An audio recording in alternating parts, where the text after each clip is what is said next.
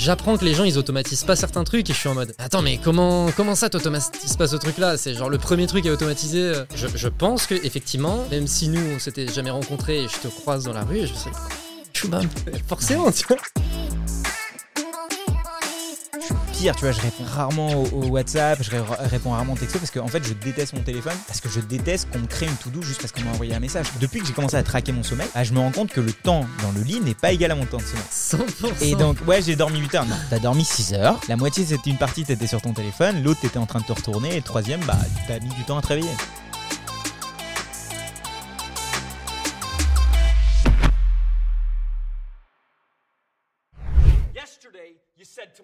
So just do it! Nous, nos OKR, en quelque sorte, c'est notamment la satisfaction client, etc. Et donc, en fait, le truc, c'est que je te prends l'exemple du problème juridique, parce que tu me disais le problème.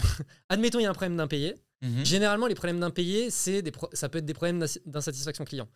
Du coup, si jamais il faut qu'on paye un avocat pour gérer ces trucs-là, c'est logique que ce soit rogné sur notre rémunération, parce que ça veut dire qu'on n'a pas bien fait notre taf. C'est comme ça qu'on l'envisage. Tu vois ce que je veux dire? Ok, waouh, ça peut être dangereux du coup. Oui, mais du coup, ça nous force aussi à nous dire, nous, notre job, c'est faire en sorte qu'il y ait une satisfaction client, etc. etc. Et du coup, si tout se passe bien, voilà notre rémunération. Si ça se passe pas bien, c'est à nous de prendre parce qu'on n'a peut-être pas mis les bonnes personnes sur l'affaire, on n'a peut-être pas mis... voilà, tu vois. Ok. C'est nous qui prenons cette responsabilité-là. Ok, d'accord. Et du coup, en termes de réflexion, on est là plus proche. Et je suis désolé, je te repose la question parce que ça me passionne. Mais tu vois, on est là dans ce cas où il y a par exemple une gestion qui est un peu moins bien faite et du coup, il y a un client qui ne paye pas. Ouais. Tu considères que c'est de ta faute et donc du coup, tu rognes sur ta rémunération plutôt que ceux des prestataires. Oui. Et donc là, on est quand même plus proche du fonctionnement d'une agence que d'un collectif. Un collectif, oui. Tu te dis, on est tous ensemble, on share les risques. Agence, tu te dis, je suis une agence, je prends le risque. Oui. Et je vous emploie, quoi. Oui. Alors, de toute façon, ce qu'il faut se dire, c'est que en fait, nous, c'est vraiment quelque chose qu'on est en train de capter en ce moment. C'est le modèle de collectif, c'est un modèle qui est parfaitement un modèle de collectif jusqu'à une certaine taille. Ouais, c'est ça, ouais. Ok. Tu vois ? C'est-à-dire qu'au tout début, en fait, je veux dire, tu vois, au début, il n'y avait que Enguerrand et moi. En fait, on prend tous les deux. Et normal. Puis... Non, mais bien sûr. Tu vois ce que je veux dire, en fait. Ouais. Mais il arrive à un moment donné où, parce qu'il y a du monde et aussi parce que tu veux t'enlever cette charge mentale, parce qu'il y a quand même une réalité, c'est qu'il y a un moment donné, nous, on passait plus de temps à négocier les petites lignes avec absolument tout le monde et machin, plutôt qu'à être en focus sur le fait de délivrer la valeur, machin. Ah mais full. Non, mais voilà. Je suis totalement d'accord. Et du coup, tu vois, ce type de décision-là, moi, il y a un moment donné où juste on s'est dit, non mais en fait, venez, on rogne sur notre truc, venez, on prend la responsabilité, parce que sinon, si on va commencer à aller voir tout le monde, machin, en fait, c'est des galères, on va être en train de perdre du temps, ça va nous défocus. C'est pas la fin du monde, c'est une erreur. Ok. Et on va apprendre. Non, mais trop si. Et voilà. Ok. Et tu vois, c'est juste comme ça, en fait, d'un point de vue philosophique. Non, mais nickel. Moi, je t'inquiète, hein, c'est full en construction et toujours en construction, mais je suis hyper curieux et moi, c'est des business que je pourrais jamais faire. Tu vois. Ah ouais ? Des business d'humains aussi. Et juste pour la petite histoire, après on commence, mais tu vois, en gros, moi j'ai toujours été dev, j'ai toujours fait du freelance très tôt, donc j'ai toujours géré des clients très tôt, et j'ai très vite compris que c'est pas juste de la tech que je dois faire. Je dois faire quand même la moitié en gestion client parce que 100%. Voilà, c'est là où j'ai ma marge, c'est là où je négocie bien, c'est là où j'ai des merdes à gérer, c'est là où je sens le client, etc. etc. Et après, à un moment donné, j'ai fait commercial dans une junior entreprise et j'étais VP, enfin, le vice-président commercial de ma JE, qui était la deuxième JE en France. Bref, trop ciel et tout. Et là, j'ai pris tellement cher d'un point de vue humain que je me suis dit, putain, mais en fait, pour l'argent que tu gagnes, la gestion des merdes humaines est tellement plus compliquée que la gestion des merdes techniques. Parce que les merdes techniques sont déterministes. Oui. Si tu fais un truc, tu sais ce qui se passe. Logiquement, il n'y a pas de raison pour lesquelles le chemin parcouru par une donnée va être différent si tu donnes la même donnée en entrée. Oui. Alors qu'un humain, suivant ce qu'il a mangé, bu, dormi 100%. Ou pas, mais oh là là quoi. Et donc, c'est hyper dur. Et c'est pour ça que je te posais plein de questions. Parce que c'est... Non, mais tu vois, en fait, ce qui est... Je vais t'avouer un truc, c'est que moi, quand je suis parti de chez Germinal, je savais pas ce que je voulais faire comme business. Par contre, j'étais certain que je voulais plus faire de service. Et en fait, je m'étais dit, je vais faire du e-commerce, je vais faire du produit, je vais peut-être faire du SaaS, etc., etc. Et en fait, j'ai fait un e-commerce, tu vois, j'ai racheté un e-commerce avec deux potes, voilà, bon, ça tourne et tout. Et puis, j'ai commencé à me lancer dans un SaaS, et puis j'ai commencé à faire un peu du service en mode free parce que bah voilà, tu vois, ça fait rentrer un peu de cash et tout machin. Et la machine s'est emballée côté service. Et en fait, là, je suis dans une situation, et d'ailleurs, j'ai fait un post LinkedIn dernièrement sur le sujet. Dernièrement, j'ai complètement changé mon mindset vis-à-vis du service. Et en fait, je pense vraiment qu'une des raisons pour lesquelles je ne kiffais pas le service et pour lesquelles je ne voulais plus en entendre parler, c'est parce que l'ambition dans le service, généralement, c'est simplement comment est-ce que je peux faire en sorte d'avoir plus de clients, comment est-ce que, tu vois, l'ambition d'un point de vue croissance, c'est vraiment ce truc de comment est-ce qu'on peut encaisser plus de clients, donc comment est-ce qu'on peut faire en sorte que la production nous prenne le moins de temps possible, donc comment est-ce qu'on peut essayer d'automatiser un maximum de choses, de processer, etc. etc. Ça, c'est ce que toujours... Ouais. Ça, c'est le truc un peu classique, tu vois. En effet. En fait, j'ai un peu changé mon mindset et je me suis dit, putain, et si en fait, tu changeais ton ambition vis-à-vis du service ? Et du coup, moi, là, dernièrement, je me suis vraiment mis dans cette ambition de comment est-ce que je peux créer une expérience client aussi impeccable, parfaite, kiffante qu'un produit. Comment est-ce que je peux arriver à faire ça vis-à-vis du client ? Et je suis convaincu que aujourd'hui, il y a des choses que tes clients ils te pardonnent pas. Si l'expérience, client que tu les fais vivre, elle est exceptionnelle, il y a plein de choses. Tu vois, ces petits couacs humains de en fonction de ce que tu as mangé, machin, nan. Je suis sûr que c'est des choses, ça se passerait beaucoup mieux. Et donc, tu vois, mon focus là où avant, il était de comment augmenter ma rentabilité ou des trucs comme ça, tu vois. Maintenant, c'est comment est-ce qu'on peut créer une expérience client absolument fabuleuse. Et depuis que j'ai cette ambition-là, je me remets à kiffer faire du service. Ok. Donc tourner le shift vers le client plutôt que vers son... Tu vois ce que je veux dire ? Ok, très intéressant. Et tu vois, du coup, le côté un peu humain de gestion, de machin, bah là, tu vois, il y a plein de réflexions à avoir sur putain, mais c'est quoi une expérience client de ouf ? C'est quoi les petits trucs où il peut y avoir des petits wow effects ? Et tu vois, ça, c'est des choses que tu crées dans un produit. Tu vois, quand tu fais un produit, tu vois, le aha moment, tu as essayé de travailler sur ton aha moment. Et en service, le aha moment, on le travaille assez peu finalement. Et tu vois, moi maintenant, je me mets vraiment comme quand tu fais une app mobile, tu sais, et que vas-y, ça va être quoi le aha moment ? Bah, moi là maintenant, je me dis, attends, comment est-ce qu'on peut créer du aha moment ? Comment est-ce qu'on peut créer des petits moments de delight, tu vois, en mode ah ouais, putain, ils ont été bons là-dessus et tout. D'accord. Et raisonner comme ça me crée de nouveau du kiff. Ok, très stylé. Je pense que le challenge, en effet, il est très différent. Et du coup, il est très intéressant parce qu'il est peu abordé. Complètement. Ouais. Bah, en tout cas, c'est ça qui m'a fait un peu plus kiffer. Bon, du coup, on était en train de parler du fait que... Donc, toi, tu as fait du free. Ouais. Et là, maintenant, c'est full création de contenu. Ouais, j'ai fait une... je suis passé par plein d'étapes, mais en gros, commencer par du free... À un moment donné, il y a eu cette petite période commerciale qui m'a permis de comprendre les humains et un peu de vente. Juste après, j'ai fait du marketing dans une boîte qui s'appelait Mailjet, dans laquelle je faisais du marketing pour développeurs et j'avais de la chance de pouvoir voyager et de faire plein de conférences, donc j'ai appris à parler. Une fois que j'avais fini ça, j'étais CMO d'une boîte pendant un tout petit moment, d'une boîte qui faisait de la tech, donc une boîte qui faisait un produit open source qui s'appelait PM2, donc là aussi chez les développeurs. Et puis à ce moment-là, je me suis dit, trop bien, c'est bon, j'ai a priori les skills, je vais lancer des trucs, ça n'a pas marché, je suis revenu en freelance, j'ai fait du product, notamment chez Qonto, c'est là où on a... Et là, j'ai appris à faire du product de manière assez vénère parce que je trouve que d'un point de vue niveau Qonto, un niveau assez extraordinaire en product. Et puis, je suis arrivé full contenu. C'est-à-dire que je me suis dit, vas-y, c'est bon. Je pense avoir la possibilité d'avoir assez de cash de côté pour prendre ce risque de contenu et puis générer assez de cash pour pouvoir en vivre. Et aujourd'hui, c'est ce que je fais. Et c'est quoi le déclencheur qui a fait que tu as voulu faire du contenu ? Déclencheur a été assez tôt. Je pense que j'ai moi-même... En fait, je regardais très peu la télé. J'écoutais plus des vidéos YouTube et des podcasts. Je pense assez tôt, j'ai compris qu'écrire des articles de blog et tout, c'était pas pour moi, alors que dans mon job à l'époque, en développeur évangéliste, juste pour ceux qui connaissent pas ce métier, c'est un truc qui fait en sorte que les boîtes qui ont des API, etc., comment est-ce qu'elles vendent ces API ?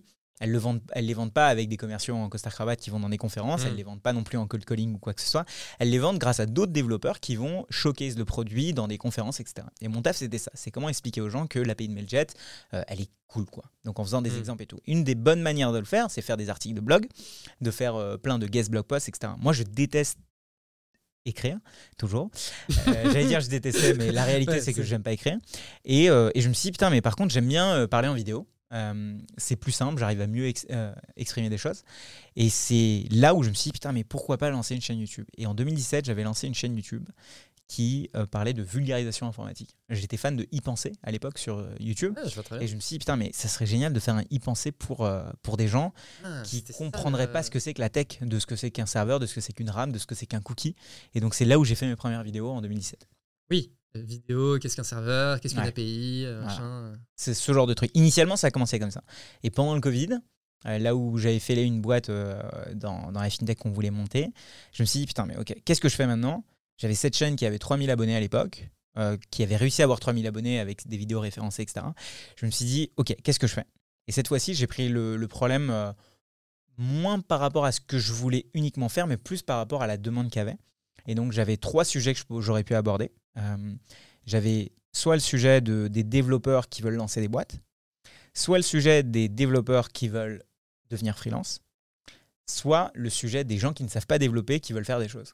Et j'ai choisi le 3e, parce que c'est là, selon moi, où il y avait le meilleur fit de ce dont j'ai envie de parler, de ce que l'audience a besoin, de ce que les gens pourraient avoir envie de faire sur les prochaines années et ce qu'ils font maintenant, et l'argent qu'ils pourraient dépenser pour résoudre ce problème. Donc c'était un peu le fit des 3. Hyper intéressant. Et j'ai le sentiment aussi que tu vois, le fait que tu aies eu des expériences en marketing, etc., ça te permettait aussi de bien comprendre comment prendre les sujets techniques, mais pour des gens pas techniques, tu vois. Ouais, parce que en fait, c'est un peu ça le problème, c'est que toi, tu as fait des trucs techniques, mais tu as aussi fait du market, etc. Et du coup, tu as parlé à des gens qui sont pas techniques, et du coup, tu avais ce petit truc en plus, c'est le unfair advantage. Et tu savais parler de manière simple de trucs techniques, quoi. Ouais. Et clairement, c'est le truc sur lequel je fais toute ma carrière, je pense. Enfin, du peu de ma carrière que j'ai fait jusque-là, c'est la conversation entre deux personnes de mondes différents. Ouais. Comment tu fais cette transition ? Et il se trouve que, vu que je viens du monde de dev, je comprends et c'est ma base la plus forte, la technique. Mm. Mais le fait d'avoir pu parler à des gens différents qui n'étaient pas dev en tant que commercial, à des gens dev mais avec un langage différent, et puis à des marketeurs, et après à du product, ça m'a permis de me dire, ok, quelles sont les meilleures manières d'expliquer des choses compliquées de manière les plus simples pour que ça résonne chez eux. Et c'est pas juste la vulgarisation. Pour moi, il y a plein d'autres choses qui font que ça marche bien, quoi. Bien sûr, bien sûr. Si tu devais... Généralement, tu vois, quand on se lance dans ce type de voyage, on va dire, il y a un peu des espèces de phases, et puis après, tu as un espèce de déclic, et tu te dis, ah putain, et là, ça te fait rentrer dans une nouvelle phase. Tu saurais un peu identifier les quelques déclics que tu as eus, tu t'es dit, ah putain, et on en parlait la dernière fois avec Théo, c'était ce truc de, le genre de déclic, c'est, tu as des gens, ils te répètent des choses, ils te les répètent à longueur de journée. Et puis toi, tu dis, oui, non, mais d'accord. Et puis il y a un jour où tu as le déclic où tu te mets à te dire, ah, mais c'est ça qu'il voulait dire, tu vois. Mmh. Ouais. Enfin, c'est quoi le truc où, moi qui ai ma chaîne YouTube, tu vois, c'est quoi le truc tu te dis, ça, un jour, il va avoir ce déclic. Ok. Est-ce que tu parles du déclic sur les différentes parties jusque-là de comment est-ce que j'en suis arrivé ici, ou déclic spécifiquement sur ma chaîne YouTube ?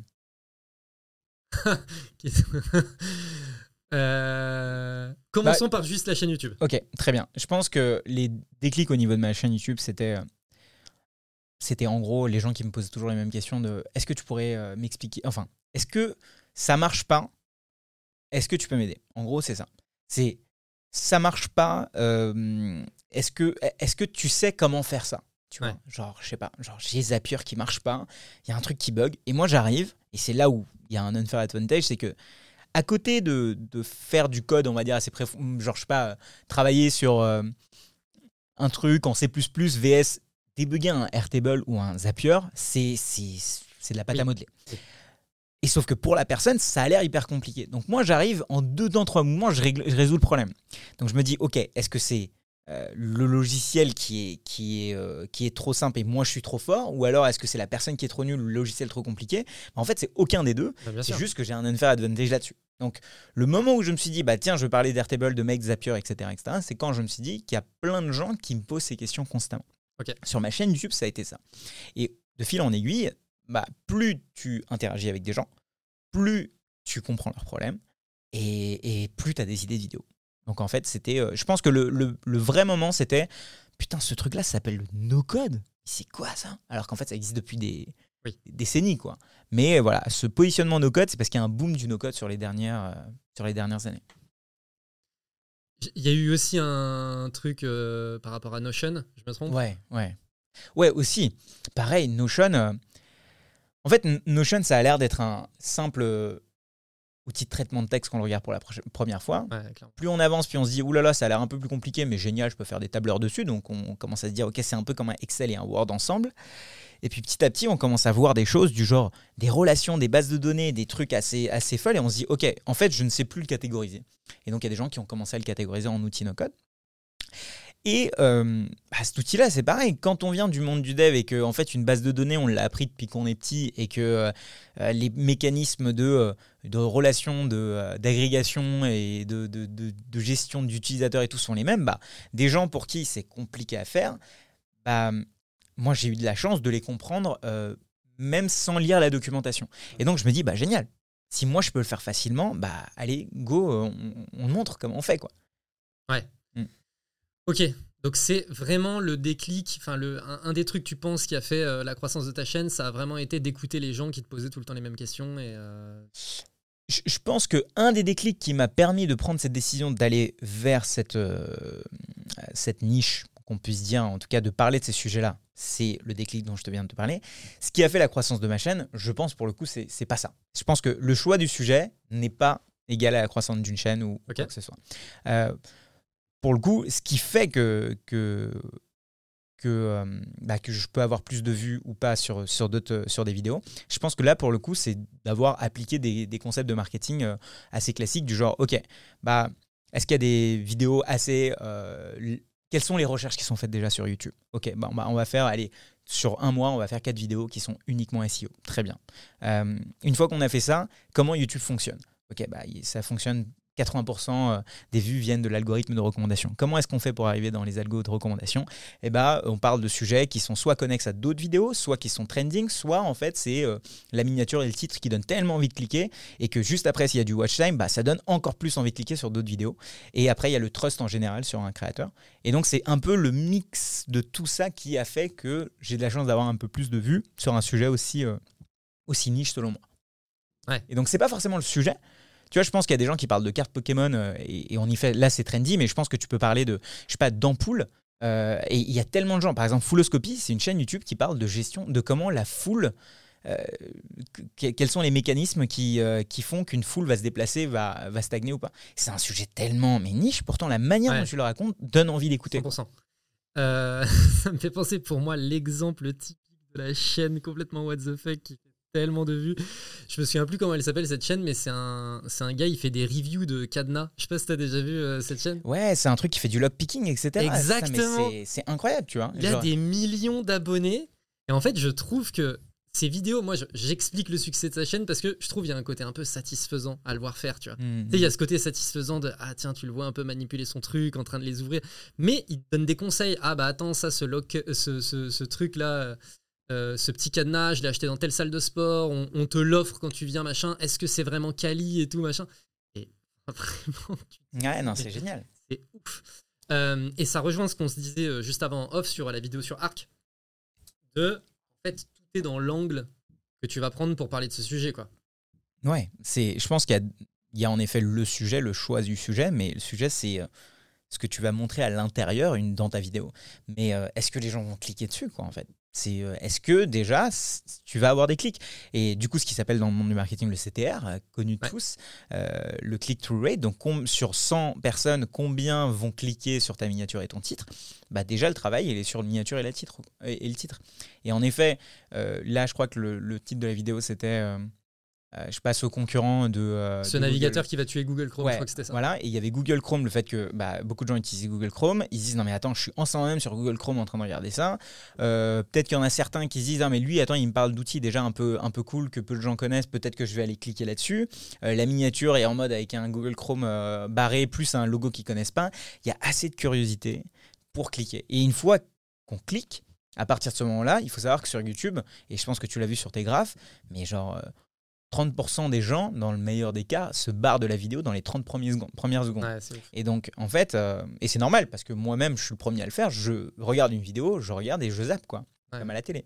Et donc, le fait d'avoir mis une intro cool, d'avoir bossé sur l'intro, sur le teasing du truc, sur les premiers mots et la manière dont c'est monté, eh bien, il se trouve que ça a marché. Mais c'est toujours un pari. N'importe quel upload de vidéo est un pari. C'est quoi ton process pour trouver les titres et tes minières ? En gros, déjà, c'est sujet de vidéo. Je dois avoir un backlog de 500 idées de vidéos que j'ai tous les jours en prenant une douche, en mangeant, en te parlant, etc. Comme tout le monde. Et puis, est-ce que tu as des idées de titres ou tu as des idées de sujets ? Maintenant, j'ai les deux. Avant, j'avais que des idées de sujets. Okay. Tu vois, avant, c'était que des idées de sujets. Ah, tiens, ça pourrait être intéressant. Maintenant, je vais avoir tendance à me dire, attends. Parce que maintenant, je pars bien plus souvent du titre de la miniature que du sujet, ce que je ne faisais pas avant. Donc maintenant, j'ai plus souvent des idées de titres et je me dis, il y a quelque chose à faire avec. Mmh. Tu vois, et on m'a conseillé de raisonner comme ça aussi. J'ai pas encore ce truc, mais ça m'a pris tellement de temps. Et c'était mon pote Nicode, qui je trouve est très fort là-dessus, qui lui, part du titre et de la miniature et qui explique des sujets assez compliqués. Hein, c'est de la sécu. Clairement. Mais pourtant, il arrive à les adresser. Tu vois, pour moi, il est trop fort là-dessus, quoi. Ouais. Et ok. Et donc ton process, comment tu trouves, mais t'en notes plein, tu fais comment ? C'est ça. En gros, c'est 10 Siri ajoute une note dans Todoist et puis je donne le sujet et je commence toujours par le mot-clé vidéo. Du coup, ça va dans une base de données très spécifique dans Notion qui a toutes mes idées de titres. Et puis, je vais te la prendre celle-là. Ouais. Et ensuite, je balance ça et puis une fois par semaine, je trie et j'ai un process et je le montrerai dans lequel c'est un Kanban assez classique à trier.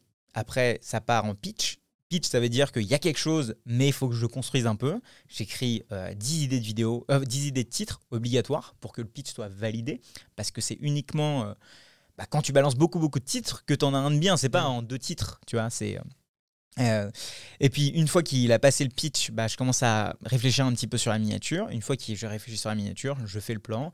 Une fois que j'ai fait le plan, moi, je fais des bullet points, j'écris pas les vidéos parce que je déteste écrire encore une fois, mais tu vois, je fais un peu le plan et puis après, c'est bon, je l'enregistre, quoi. Ok. Et ton process de création, donc, ok, tu te fais tes bullet points et donc ensuite, tu les as sous les yeux quand tu enregistres, comment tu fais ? Ça dépend des vidéos. Il y a des vidéos assez différentes. Si c'est une vidéo tuto, j'ai 3 bullet points, je sais ce qu'il y a à faire. Ouais. Et c'est parce que je maîtrise le sujet que je suis en train de montrer. Si c'est une vidéo un peu storytelling, etc., que je commence un peu plus à faire et clairement c'est une sortie de ma zone de confort, là, j'ai un peu plus de bullet points parce qu'il faut que je suive un certain arc narratif, qu'il faut que j'explique certains mots et pas d'autres. Donc là, j'ai des bullet points que j'ai en effet sur un écran de droite ou sur mon téléphone. Ok.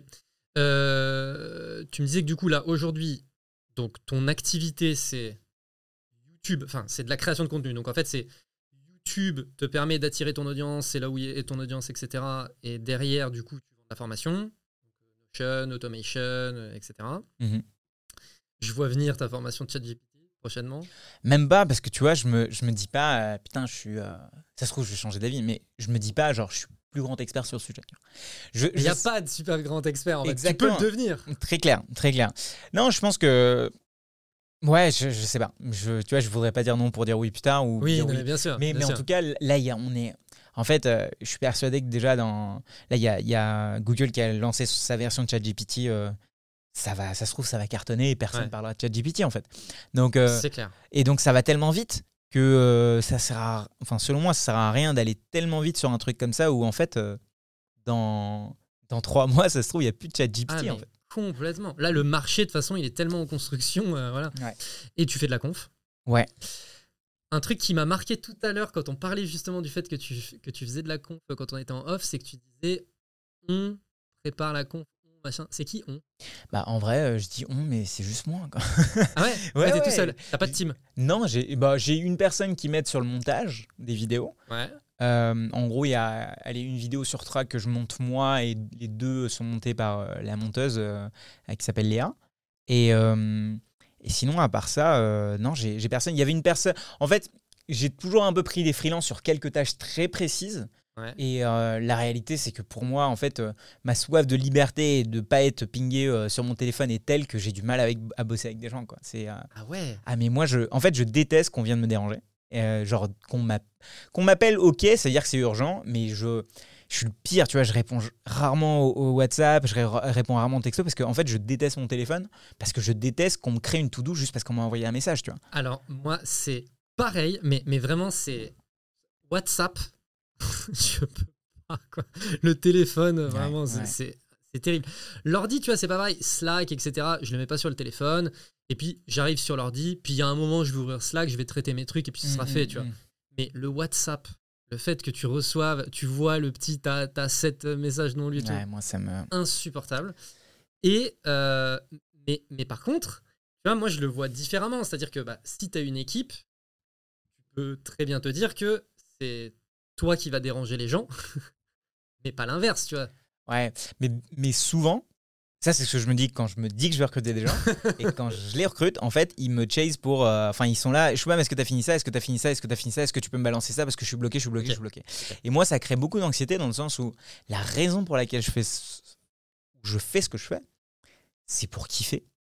Et moi, genre si j'ai envie d'aller faire du vélo à 14h, bah, j'y vais. Et en fait, les leverages sur lesquels moi je... Tu vois, il y a Naval qui je ne sais pas si ça te parle, mais, oui, mais tu vois, qui parle de 3 types de leverage. Soit il y a le leverage du média, soit il y a le leverage du code, soit il y a le leverage des humains. Et jusque-là, on a été très très bon pour utiliser le leverage des humains parce qu'on utilise d'autres personnes pour faire ce qu'on n'a pas envie de faire et du coup, on arrive à faire plus. Puis la technologie est assez récente, donc... Oui, voilà. Et donc, si on regarde le leverage du média, le fait d'avoir fait cette vidéo, je ne sais pas, sur ChatGPT... littéralement entre 23h et 1h du matin, le lendemain de l'avoir montée et de l'avoir sortie à 11h, bah, en soi, c'est vraiment pas beaucoup de temps. Par contre, le nombre de vues que ça ramène et derrière le nombre de personnes qui s'inscrivent, et etc., qui s'abonnent, etc., bah, en fait, il y a un leverage qui est ouf par la distribution. Ouais. Et deuxièmement, c'est le code ou no code.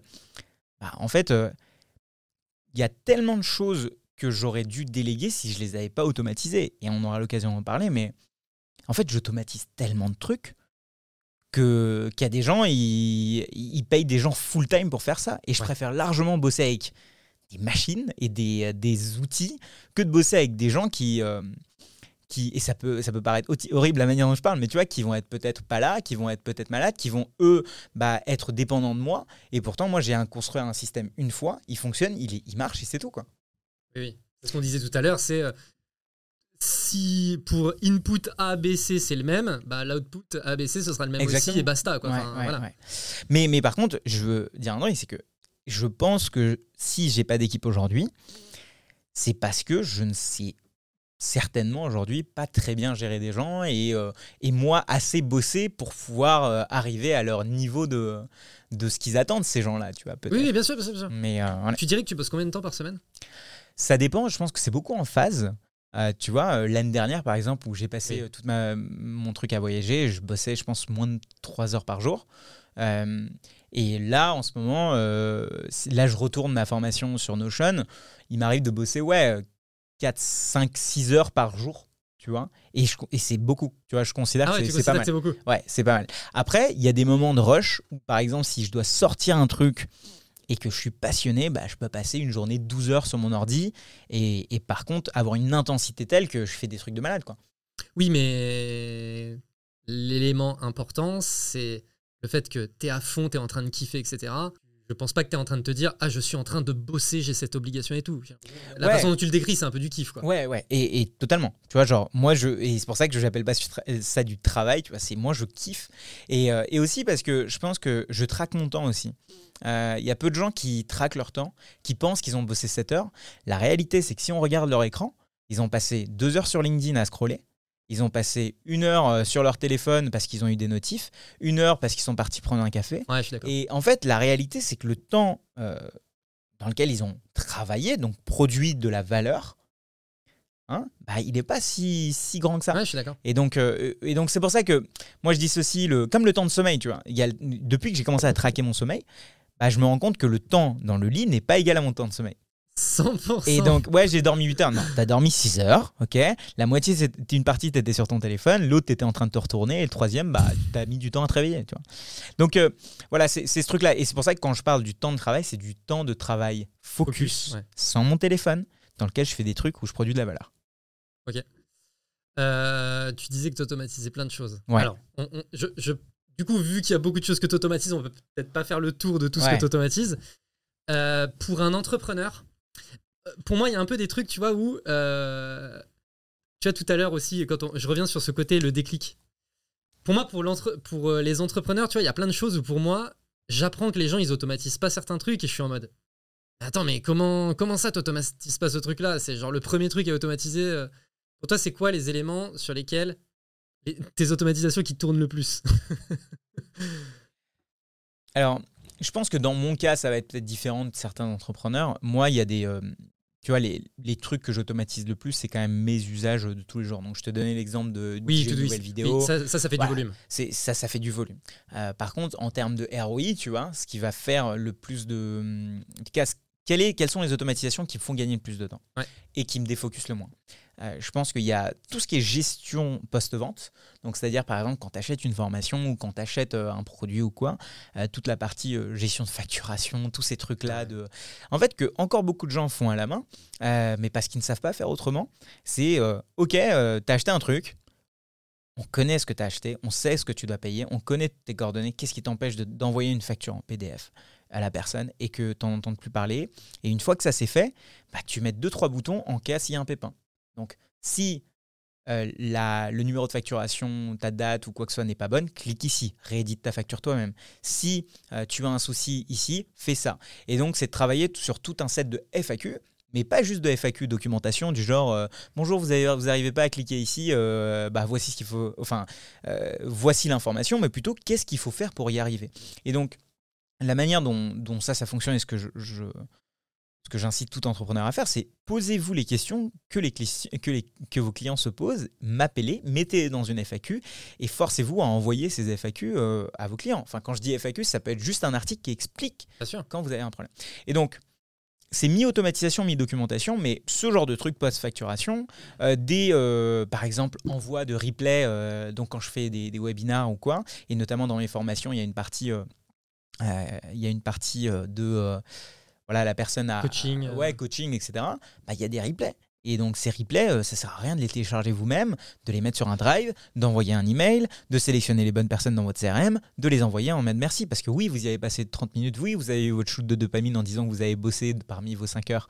Mais la réalité, c'est que vous avez fait une tâche à faible valeur ajoutée. 100%. Et donc, ce genre de truc, c'est des petites choses qui s'automatisent. Et j'en ai, mais... des tonnes et des tonnes et des tonnes. Ça peut être sur un blog. Vous savez, un blog, vous avez quelqu'un qui s'inscrit.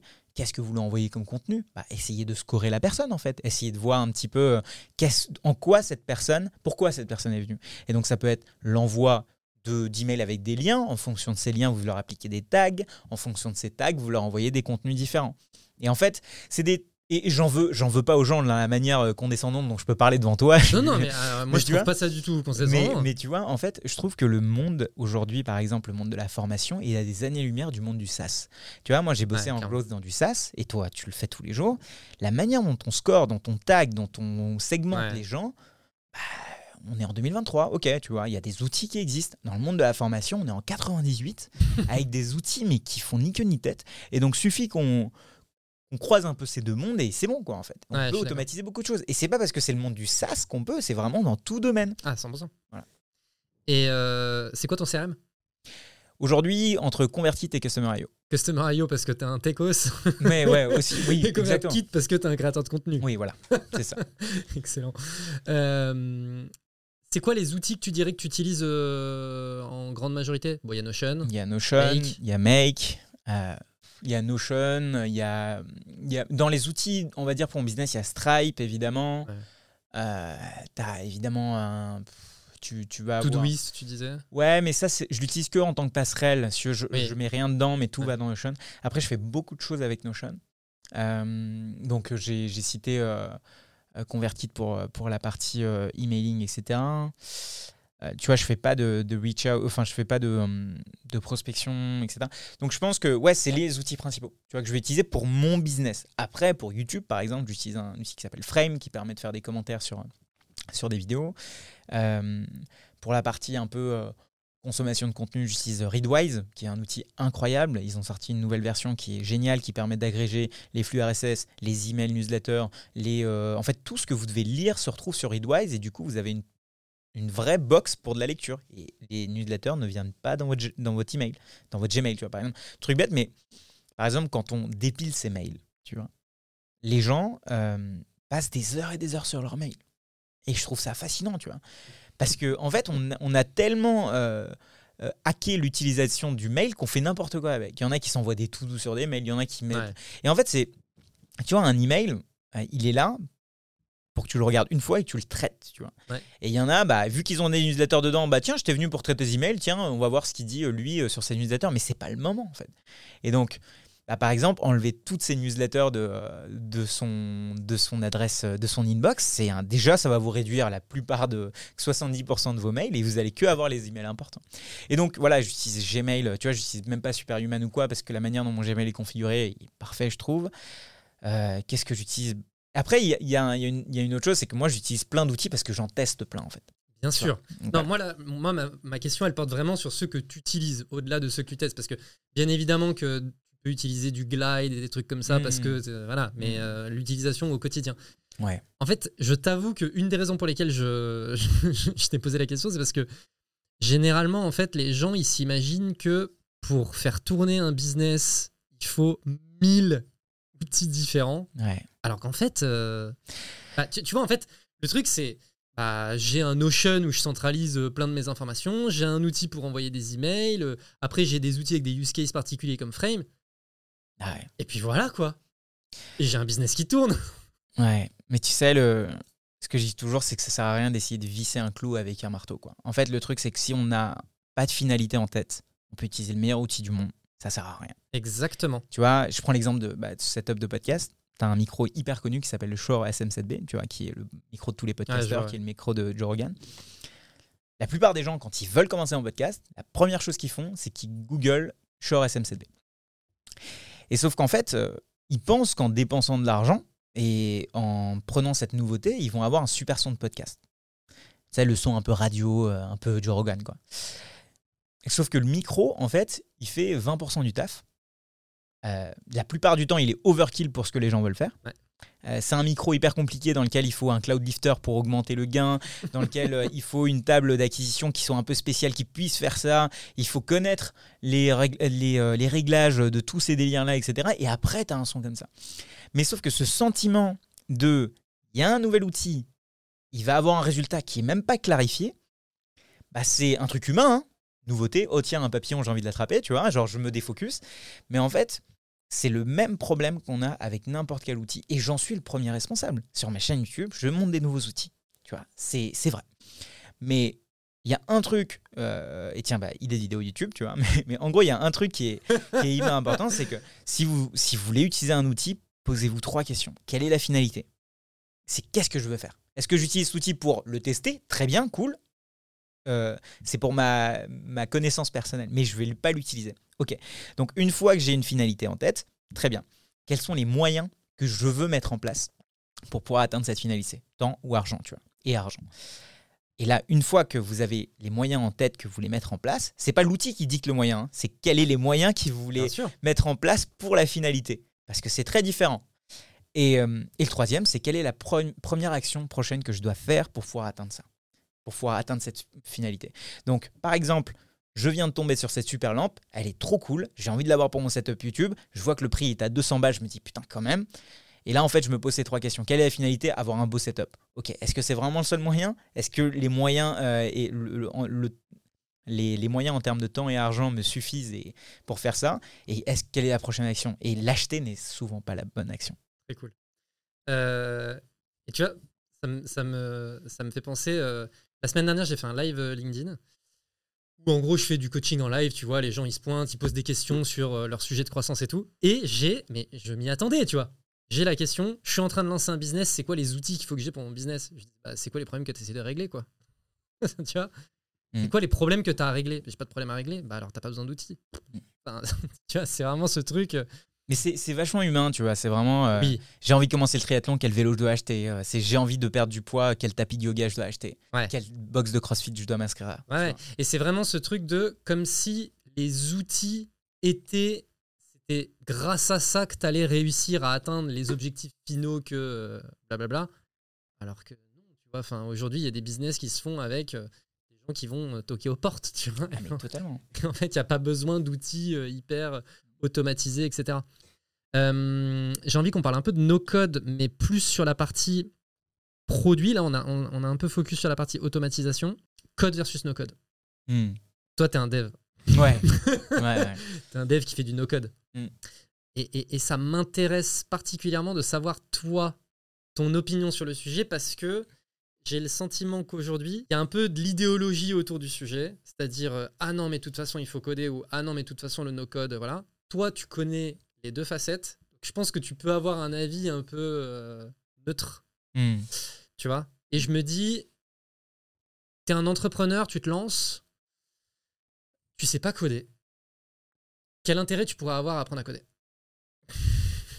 Bah, du coup, je commence par cette réponse.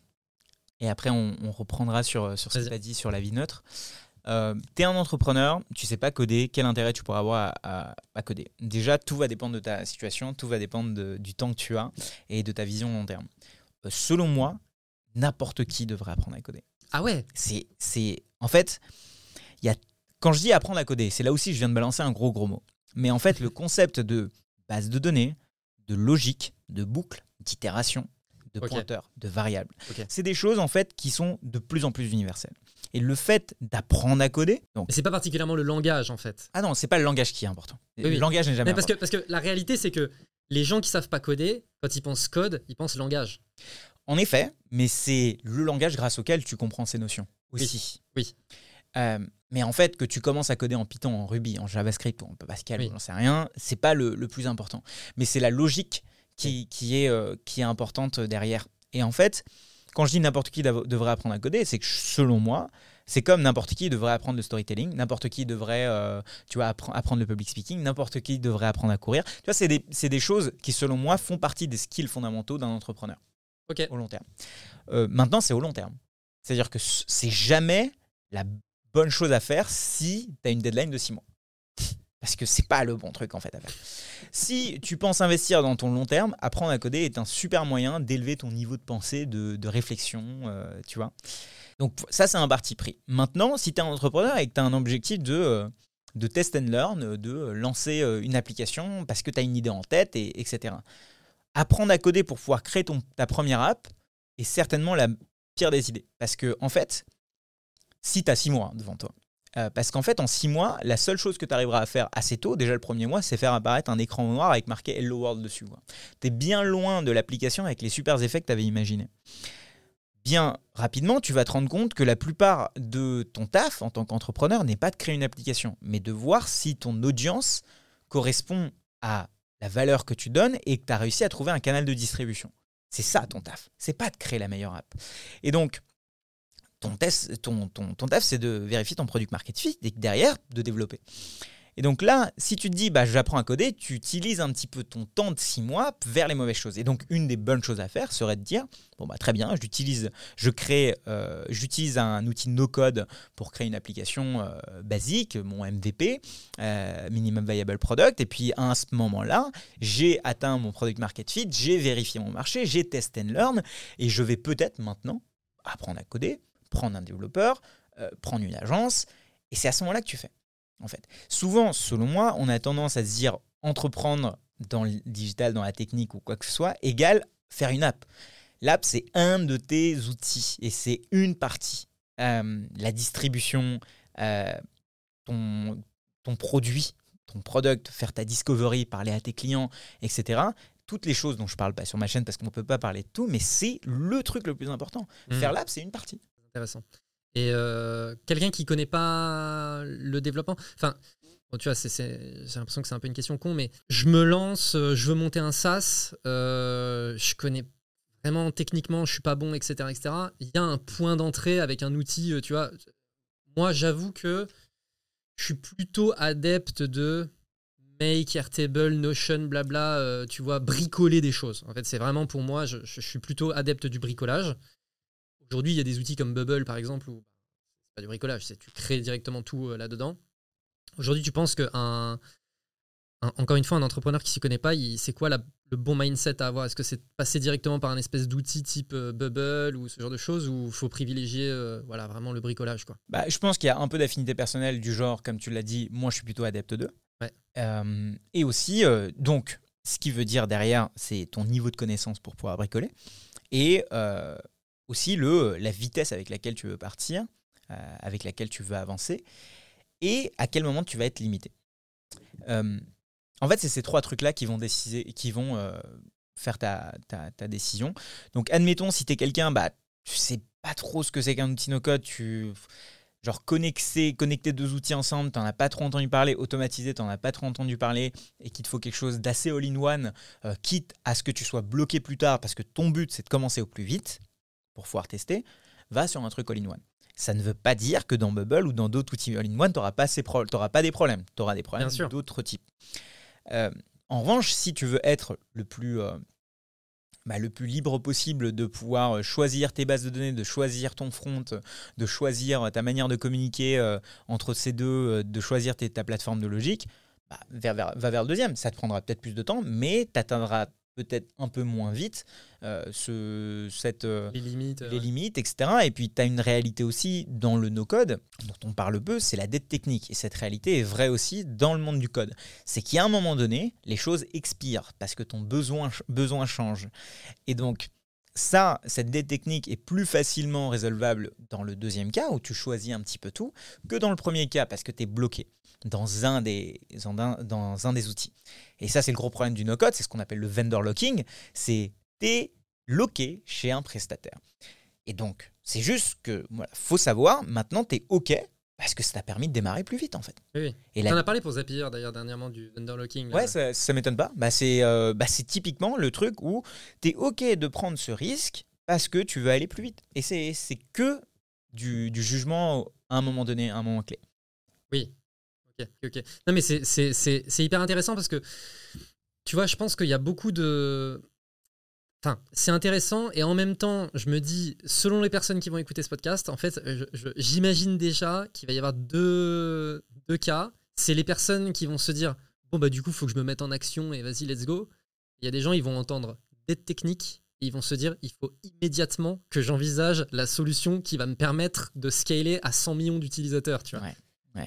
Tu vois, et en fait c'est fou comme cette information là elle peut vraiment être prise de deux manières différentes. Totalement, c'est vraiment un truc de fou. Ça dépendait vraiment des gens, tu vois. Récemment par exemple, j'étais pour acheter quoi, j'étais en train de me renseigner justement sur un vélo, tu vois, sur acheter un vélo triathlon. Et en fait, du triathlon, ouais, et tu vois, je suis assez beginner, hein, mais et surtout que je m'étais blessé au genou, bref, tout ça.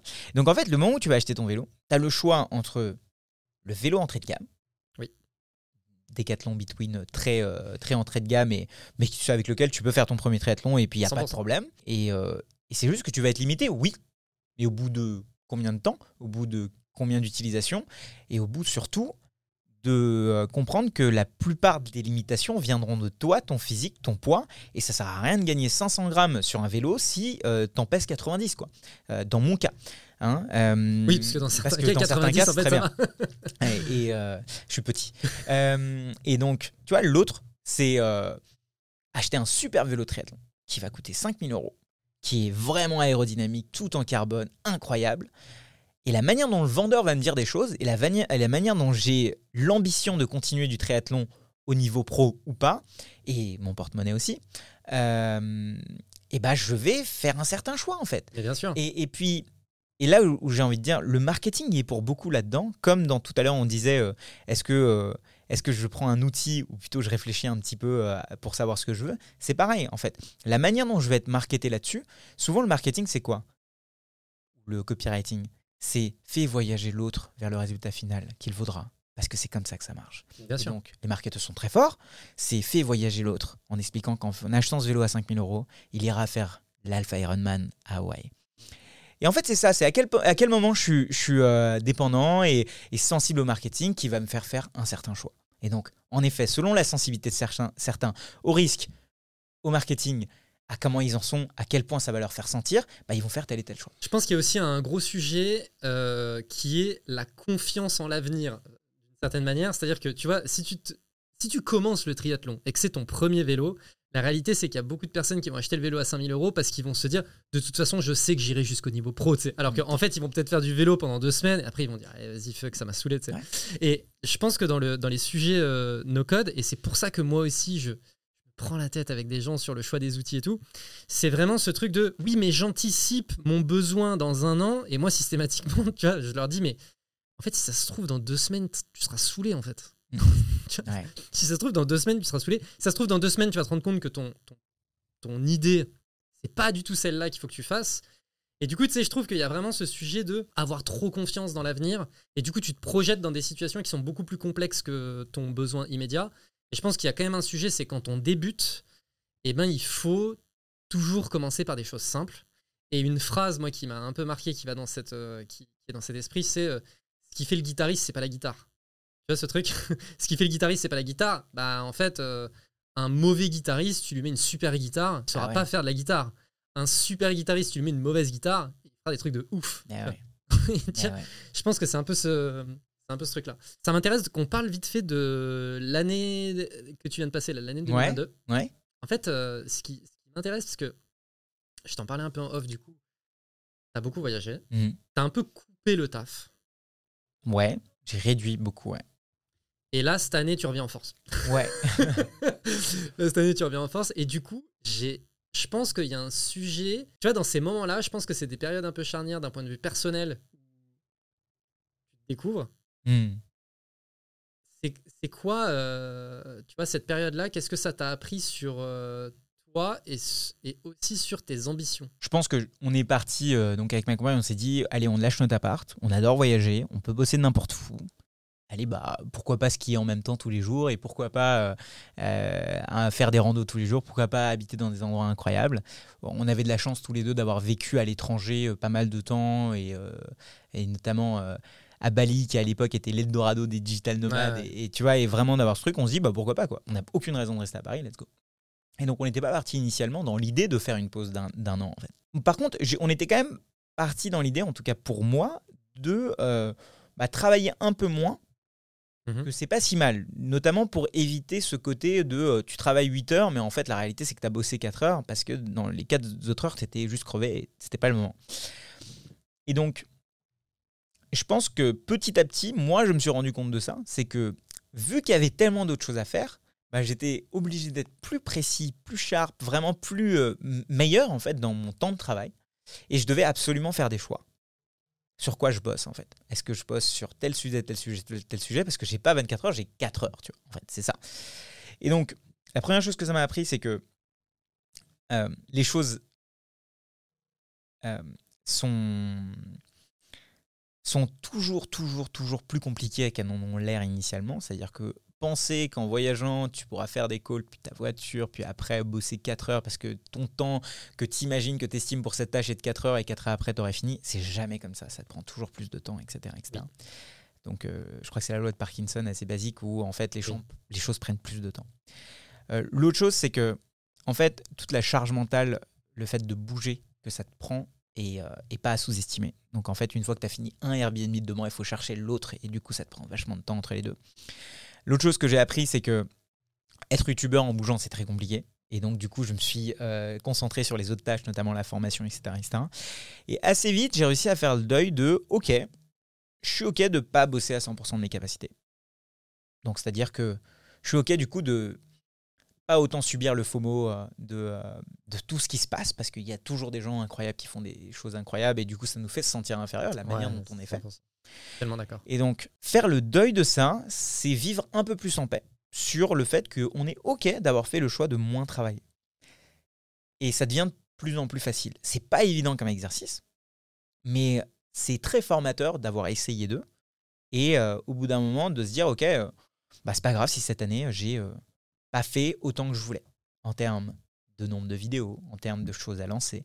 Mais à côté, si je fais le bilan de tout ce que j'ai réussi à faire sur ma bucket list, sur les choses que je voulais faire dans ma vie, la manière dont j'ai vécu pendant un an, mais genre, c'était incroyable, quoi.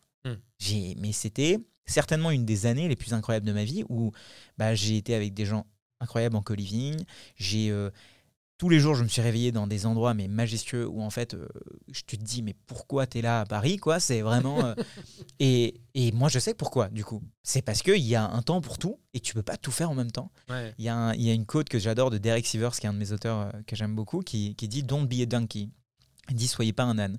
Il y a un âne qui regarde d'un côté un seau rempli d'eau et de l'autre côté un truc rempli de foin. Et en fait, il regarde à gauche puis à droite, à gauche puis à droite et il meurt. Et en fait, il aurait pu clairement aller boire avant, puis après aller manger. Et c'est ça, en fait. Je pense qu'on a trop appris à multitasker.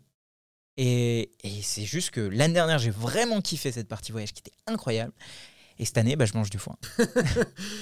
ça me fait penser, moi, vraiment une réalisation que j'ai eue sur le business l'année dernière, c'est la vertu de la patience. Et notamment par rapport à ce que tu pointes du doigt, à savoir, au pire, tu fais pas tout aujourd'hui, c'est pas grave, tu vois. Au pire, tu fais d'abord ça et puis tu feras l'autre truc plus tard. C'est OK, tu vois. Et c'est très lié au FOMO, je pense, et c'est très lié aussi au besoin de performance, tu vois. Même bon, je sais que c'est un vice que je peux avoir, c'est ce besoin de performance et de machin. Toi, si tu fais du sport, etc., j'imagine que tu as aussi un petit peu ça. mais la vertu de la patience, c'est de se dire chill, tu vois. Et du coup, tu nous as parlé de comment tu as vécu ton année. Alors, déjà, la déconnexion et le fait de déconnecter. Pour rappel, quand on s'est écrit là, et qu'on a commencé à discuter du podcast, tu m'écris en me disant « Alors là, je suis en Inde, je suis complètement perdu, je suis désolé. » Tu m'as répondu après 10 jours, tu sais, tu m'as dit « Alors ouais, là, j'ai une connexion un peu merdique, je suis en plein milieu de l'Inde et tout. » Cette déconnexion vraiment de, justement, du FOMO et de « Il y a tout le temps des gens incroyables qui font des trucs incroyables. » Très bien dit, j'ai trouvé. Moi, je sais que c'est un truc qui me pèse énormément, tu vois. Tu es tout le temps en train de courir et tu veux toujours devenir cette personne incroyable, toi aussi. Quand tu es déconnecté, tu n'as pas de réseau, tu n'as pas de machin, tu es déconnecté aussi de ça. Ouais. Enfin, comment tu as vécu le truc, ça t'a apporté quoi? Quel recul, du coup, tu prends sur toutes ces choses-là, surtout maintenant que tu es de retour à Paris. Ouais. Il se passe tout le temps plein de trucs. Bah écoute, en fait, assez paradoxalement, en fait, j'habite pas à Paris. Tu vois, maintenant, je suis dans le nord de la France et c'est pas parce que j'aime le froid, mais parce que vraiment, j'aime vivre dans du plus grand, etc. Et puis, les parents de ma compagne étaient là-bas. Bref, il y a 2-3 petites choses comme ça. Et donc, ça me permet déjà d'être un peu plus déconnecté de Paris et de la vitesse, même si c'était pas ça le problème. Le problème, il te suit sur ton téléphone. C'est surtout ça le problème. Ouais. Le problème, c'est que la manière dont nos cerveaux sont faits et la manière dont les apps sont faites, notamment les LinkedIn, les Twitter, les emails, etc., très vite, et tu vois, truc très con, mais par exemple, je regarde plus les news depuis genre 5-6 ans, et déjà, je suis déconnecté de ça, et pareil. C'est trop bien. Ah mais c'est excellent. J'ai prévu un post LinkedIn sur le sujet, parce que c'est vraiment un hack d'un point de vue sérénité. Ouais. Quoi. Et tu vois, et je pense que LinkedIn, j'y vais plus, je l'ai désinstallé de mon téléphone. Twitter, j'y vais très rarement, et uniquement sur mon ordi. Le fait de faire ces petits trucs-là, je pense, aide beaucoup au quotidien. Oui. Le fait de complètement déconnecter, ça te reset énormément, quoi. Parce que ça te permet de tout oublier. Tu vois, c'est comme le moment où tu vas faire ton saut en parachute, tu penses pas à tout ça. Comme le moment où tu es en train de faire, on parlait de triathlon, où tu es en train de faire ton truc de vélo et tu es en train de foncer, tu penses pas à tout ça. Et en fait, tous ces moments qui te focus, qui te mettent en flow sur un élément, tu penses plus à tout ça. Et là, notamment en déconnexion, on était dans un endroit où en plus où à Rishikesh, où il y a plein de gens qui s'entraînent pour du yoga, etc., on ne pensait pas à ça, quoi. Enfin, je ne pensais pas à ça. Et donc ça, c'est vraiment un truc où je pense que le fait... Ce qu'on recherche quand même pas mal tous, c'est quand même le peace of mind. Et il n'est pas évident à trouver. Et je pense qu'on peut s'y protéger, notamment en désinstallant des apps, etc. Donc ça m'a encore plus donné confiance sur cette chose que, en fait, on s'en fout de tout ce qui se passe, quoi. C'est vraiment, tu regardes que vers toi. Et moi, c'est ce que je fais, quoi. Et tu vois, j'y vais rarement sur LinkedIn parce que d'après tout ce qu'on peut dire, moi je trouve que c'est un endroit qui n'est pas forcément bien pour moi, parce que quand j'y vais, je me dis oh c'est du pro lol, mais je l'ouvre, j'ouvre l'app et en fait, je vois la vie des gens, quoi. Et les trucs incroyables que les gens font, bah, peut me faire me sentir en me disant « Ouais, mais toi, tu fais rien, t'es en train de faire n'importe quoi sur toute ta journée où t'as rien produit, quoi. » Et en fait, j'ai pas besoin de ça. Et donc, souvent, j'essaie de me déconnecter le plus possible, notamment, tu vois, LinkedIn, Twitter et tout, j'y vais plus, quoi.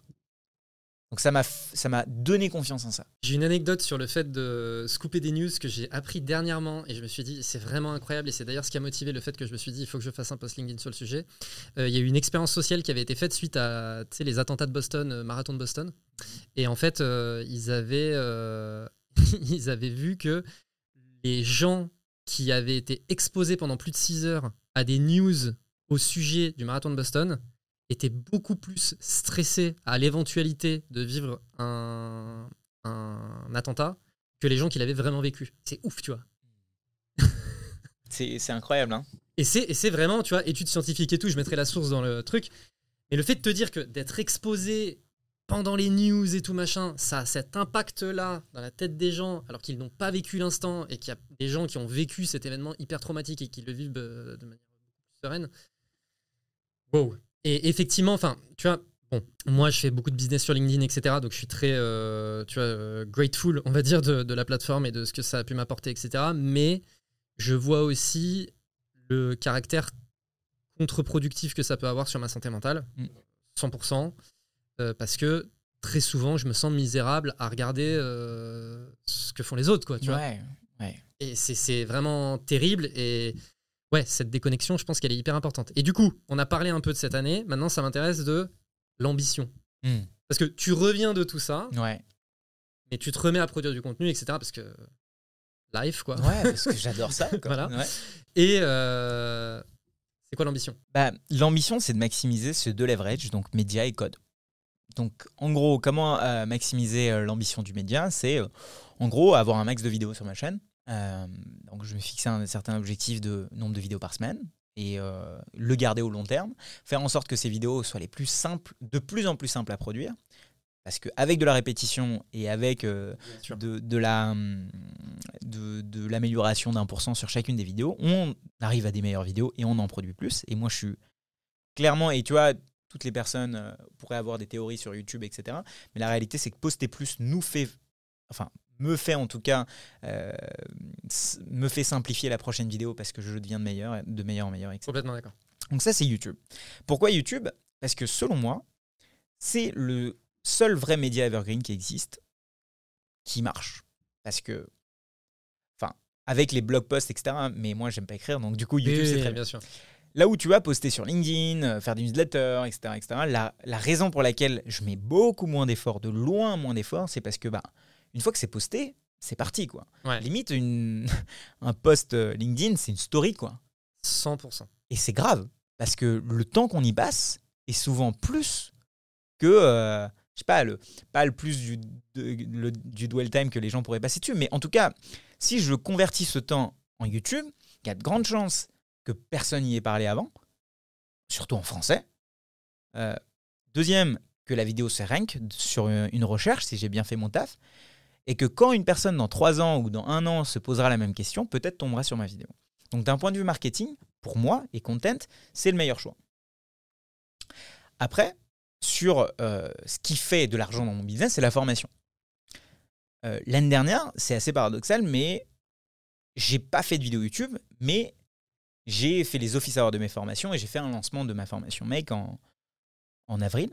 Et j'ai tout explosé en termes de CA parce qu'en effet, c'est parce que j'ai fait des vidéos sur les 2 dernières années que les gens, du coup, étaient inscrits à mes formations, etc. et que j'ai fait tout ce travail de nurturing, de scoring, etc. et que du coup, j'ai pu vendre la formation aux bonnes personnes qui attendaient ça. Et donc, c'était génial. Maintenant, mon taf, c'est passer outre le FOMO de créer une nouvelle formation, mais revendre ce que j'ai déjà produit. Bien sûr. Et là où c'est important d'identifier des sujets evergreen, encore une fois. Exactement. Les automations, aujourd'hui, l'année prochaine, dans 2 ans. Ah, les principes sont les mêmes. Voilà. L'organisation, la productivité, les principes sont les mêmes. Voilà un peu sur. Donc, c'est relancer un petit peu tout ça parce que les gens qui sont inscrits à la formation Notion, c'était en février dernier depuis. Il y a, tu vois, j'ai pas relancé le truc. Donc, il y a beaucoup de gens sur la liste d'attente. Et donc, deuxième, c'est ça, relancer ces formations.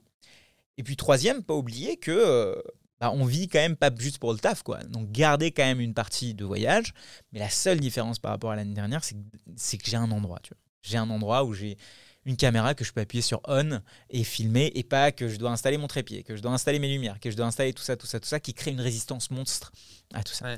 Donc voilà un peu les trois objectifs, c'est bouger, oui, mais... pour le kiff. Mais pour le kiff, quoi. Et mais surtout revenir chez soi, que je n'avais pas avant. Et pour moi, je réalise que c'est hyper important tu vois, d'avoir un chez soi. Ouais. Oui, mais c'est en n'ayant plus de chez soi que tu as réalisé ça. Exactement. Donc tu vois, en gros, les deux grosses ambitions niveau taf, c'est YouTube et puis la formation, relancer cette formation, quoi. Il y a un truc qui me marque, c'est que tu n'as pas du tout une espèce d'ambition, tu vois... Ta vision ultime dans 20 ans, j'ai pas, machin. Non, j'ai même pas envie d'essayer de coter qui que ce soit parce que je trouve ça incroyable, les gens qui ont ça. Mais par contre, j'ai une vision. Quand je dis j'ai une vision, c'est que la seule vision que j'ai, c'est que moi, je suis là sur les 30-40 prochaines années. Et je veux pouvoir être là. C'est-à-dire qu'en gros, on a quand même des carrières dans lesquelles on est sur Internet, on est visible et qu'en fait, il n'y a aucune raison de disparaître, si ce n'est se cramer. Et donc, moi, si je suis là pendant tout ce temps et que j'apprends, et il y a des gens qui commencent chez moi à apprendre par comment, créer une base de données Notion et qui, dans 5 ans, sont des entrepreneurs qui, en effet, utilisent Notion, mais aussi plein d'autres tools, qui forment leurs équipes avec moi, qui me suivent, etc. Et un jour, j'en sais rien, je crée un autre SaaS ou un truc et peut-être après, je lance un fonds. Puis après...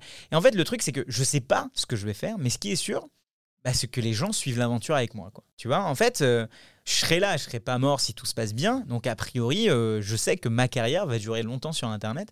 Et tout mon game, ce n'est pas de me cramer à cause du FOMO. Tout l'enjeu, c'est ça.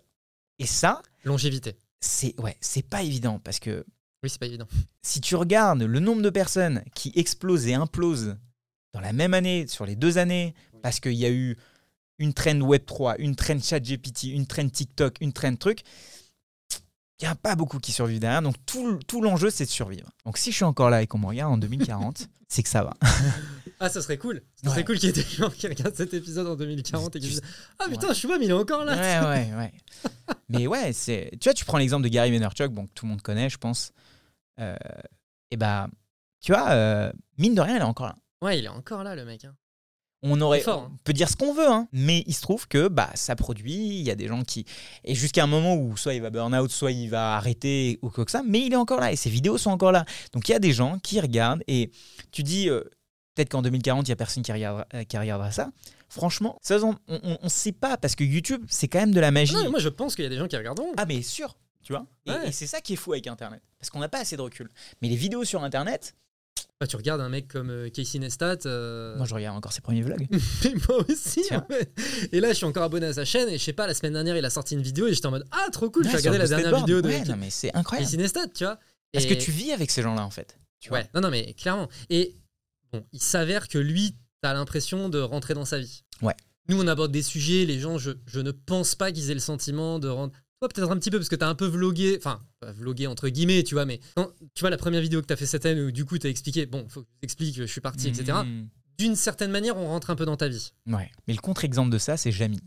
Tu vois. Ouais, je vois très bien. C'est pas sorcier. Moi, ça a fait un peu, quand j'étais adolescent et tout, je regardais ça. Il se trouve que Jamy a une chaîne, et c'est un peu le professeur de la France, tu vois. Ouais. Et bah oui, tu vois.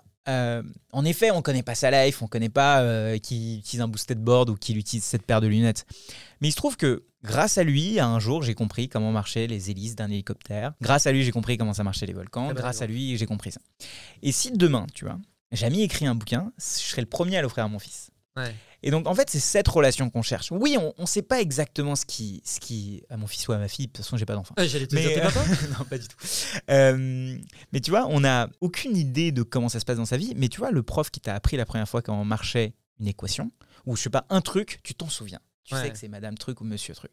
Bah, c'est pareil quand, et encore là, c'est de la culture générale, mais quand c'est quelque chose où 70% de tes journées sont devant un ordinateur et tu utilises Slack, Notion, Facebook, Squarespace. Bah, je pense que quelque part, tu es quand même dans le processus de taf de ces gens-là. Tu vois. Effectivement. Et il y a quand même une réalité qui est Jamy t'apporte de la connaissance où tu peux te dire « Waouh, c'est fascinant, les abeilles, voilà comment, machin ». Et je parle des abeilles parce que vraiment, il avait fait un épisode sur les abeilles que j'avais trouvé fascinant, tu vois.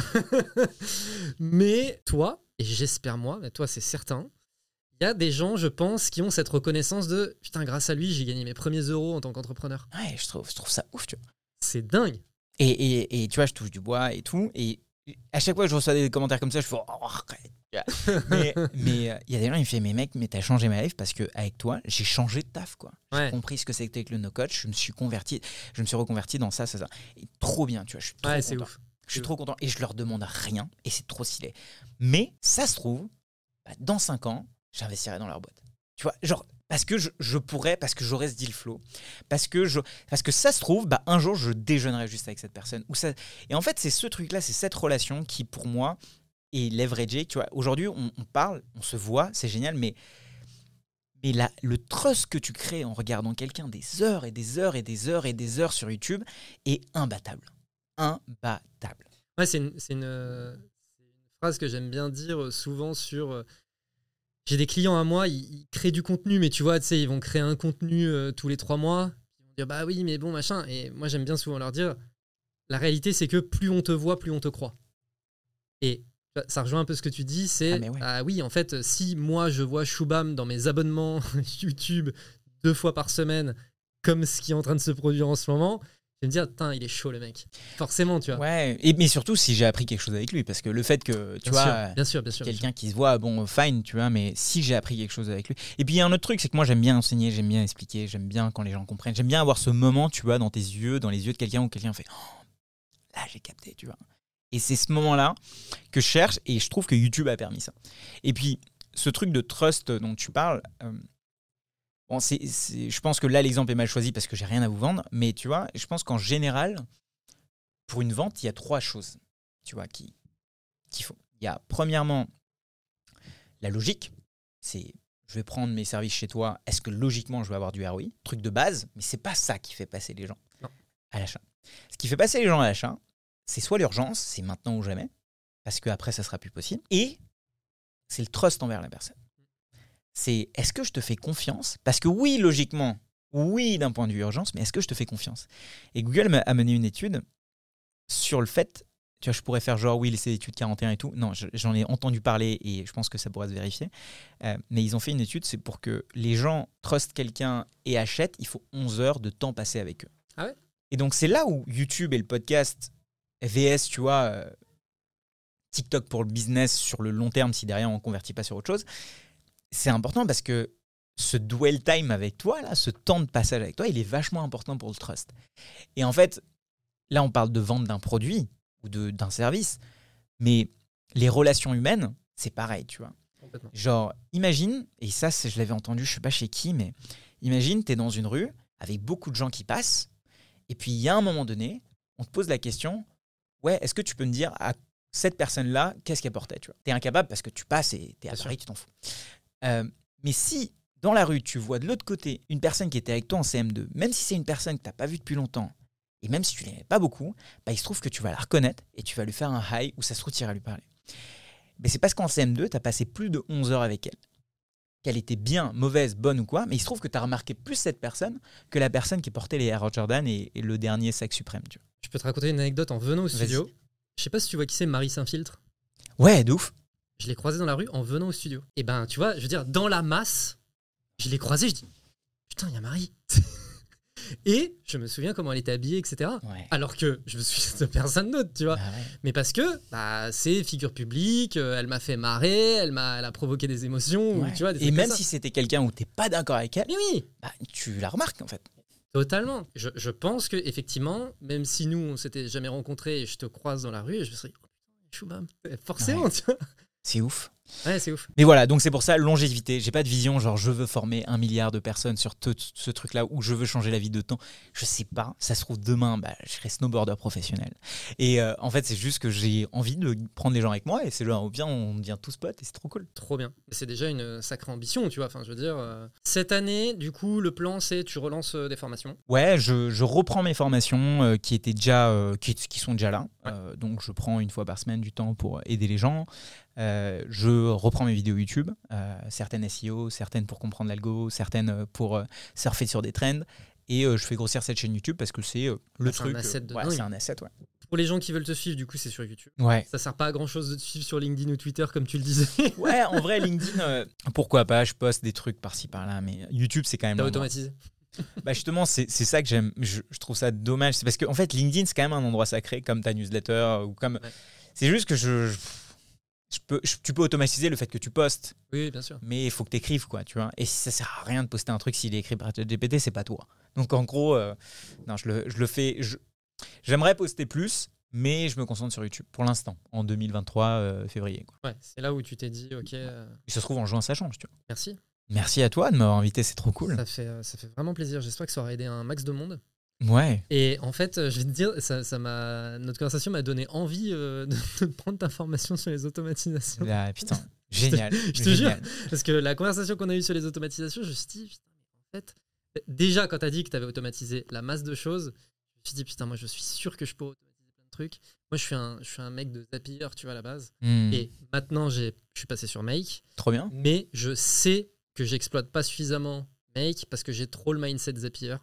Alors qu'en fait, le leverage Make, il est bien supérieur. Et je sais que ta formation est là-dessus. Du coup, je me suis dit, putain, il faut que Trop cool. Et puis tu vois, même là, tu pourrais te dire, ok, quelle est la finalité ? Ok, quels sont mes moyens ? Et ok, quelle est la première action pour pas tomber dans le piège du marketing. Bien sûr.